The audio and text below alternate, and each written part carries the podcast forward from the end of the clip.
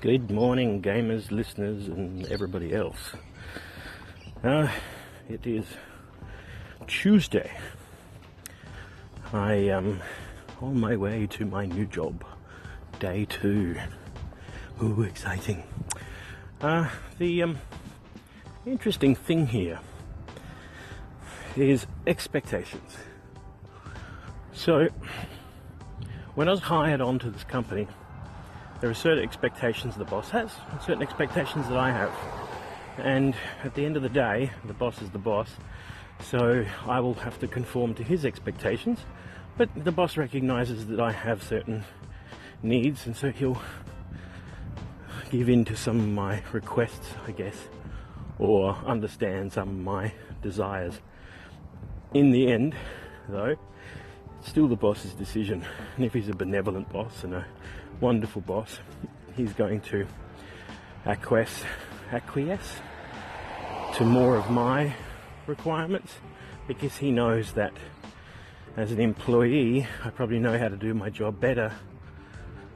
Um, well, as an experienced employee, I know how to do my job better, and I bring to the table a skill set that he will find useful.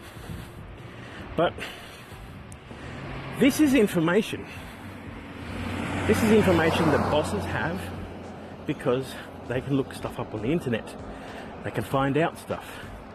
And there's lots of different ways bosses can understand things. Also, also experience in being a boss and knowing that your employees will quit if you push them too hard for not enough reward.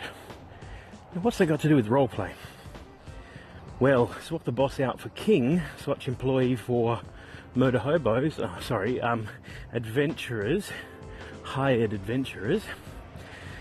The point is that when a group of adventurers arrives at a location, at a, at a kingdom, and says, We are great adventurers, we have traveled the lands because we have heard that you have a, uh, a dragon to slay.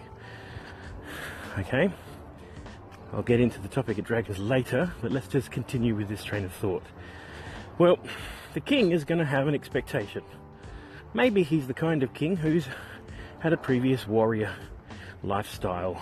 Maybe he was a knight, or maybe he was trained in the arts. So, or at the very least, he likes watching them. So he's going to expect that the heroes are going to go in and slay the dragon with a sword. That's it. And when they come back after deep frying the thing in magic, he's going to be unimpressed. Wait a second, that's not how we do things. That's not correct behavior. You, you just slaughtered that thing like it was a like a fried chicken. That, the hell's disrespectful for the dragon. You're supposed to fight it one on one on one combat.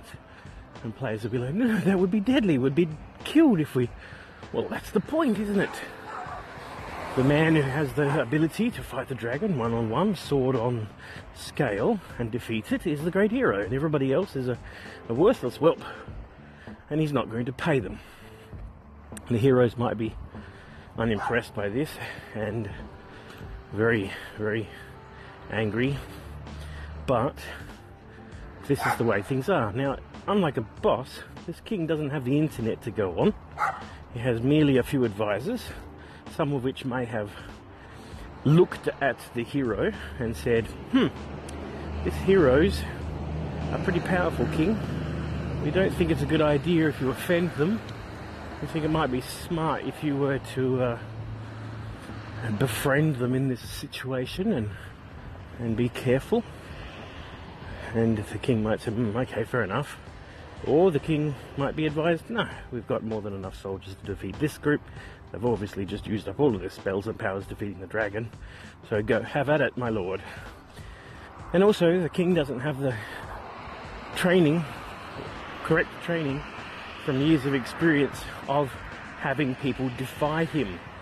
He has had his will all the time because he's the king. Well, at least in certain circumstances, he has.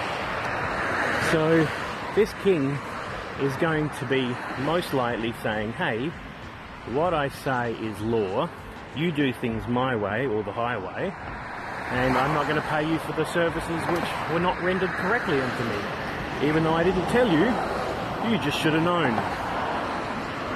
And that's where Games Masters bring plot to the table.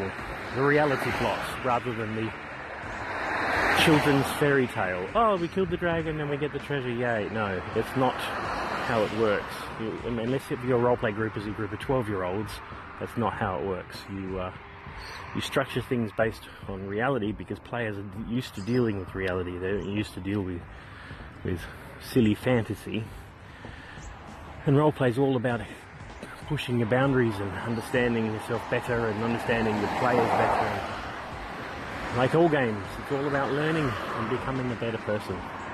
So, anyway, as you can hear, the traffic's here. I'm going to sign off at this point. Hope you enjoyed this little five minute rant. Good gaming. See you later.